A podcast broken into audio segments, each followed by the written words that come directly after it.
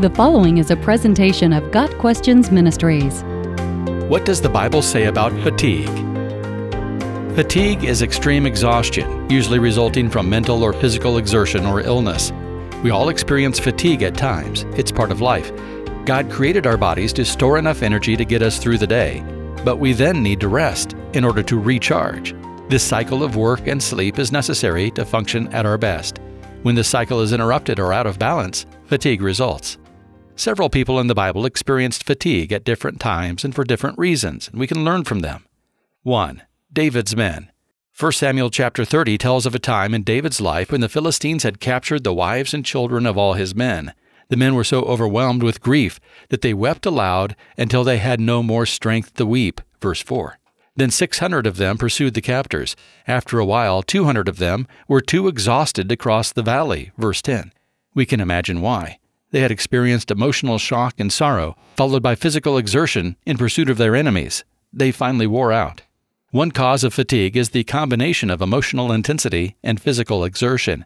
The depletion of emotional and physical strength can lead to illness if we don't rest both our bodies and our minds.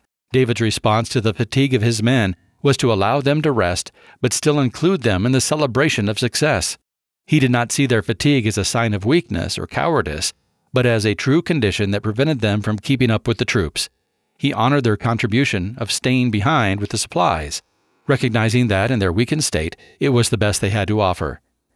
2. Esau. Genesis 25, verse 29 says, Once when Jacob was cooking stew, Esau came in from the field and he was exhausted. The familiar story of Esau giving up his birthright can also teach us something about fatigue. Esau had been out hunting and probably without food for a couple of days.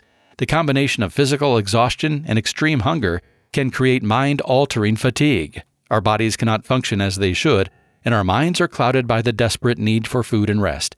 Esau's colossal mistake was that he chose to make a life altering decision while he was mentally and physically depleted. When we are fatigued, we need to be aware of our own limitations and not press forward with major decisions that we later regret. Part of living wisely is recognizing our human weaknesses and compensating for them so that they do not control us. Deferring decisions until we have regained our strength is a wise practice in dealing with fatigue. 3. Epaphroditus. In Philippians 2, verses 25 through 30, Paul commends his friend Epaphroditus to the Philippian church, commenting that this man had worked himself into exhaustion for the cause of Christ. We're not told what type of illness Epaphroditus had or why his work wore him out but we can draw some likely conclusions. Anyone who has labored in ministry can understand Epaphroditus' condition. In fact, God may have included the mention of Epaphroditus as a warning of what can happen when we don't balance work and rest. The needs in ministry are so great that God's servants can easily become consumed by them to the neglect of their own health and needs. Satan sidles alongside a laboring servant and suggests that to slack off any would be selfish. Our enemy points to the unfinished work and hints that we alone can get it done. This attitude has sometimes been called the Messiah complex for good reason. Those in ministry begin to feel that no one else has the passion and calling that they have, and if they don't do everything, nothing will be done right. Epaphroditus is a lesson for those who serve the Lord that the work is not ours, it's God's. He wants us to do our best, but remembers that we are dust. Psalm 103, verse 14. Sometimes giving our lives for the cause of Christ is easier than maintaining our lives for His cause. Admit when we cannot take on any more, and acknowledge the fact that rest is an important part of staying in ministry for the duration.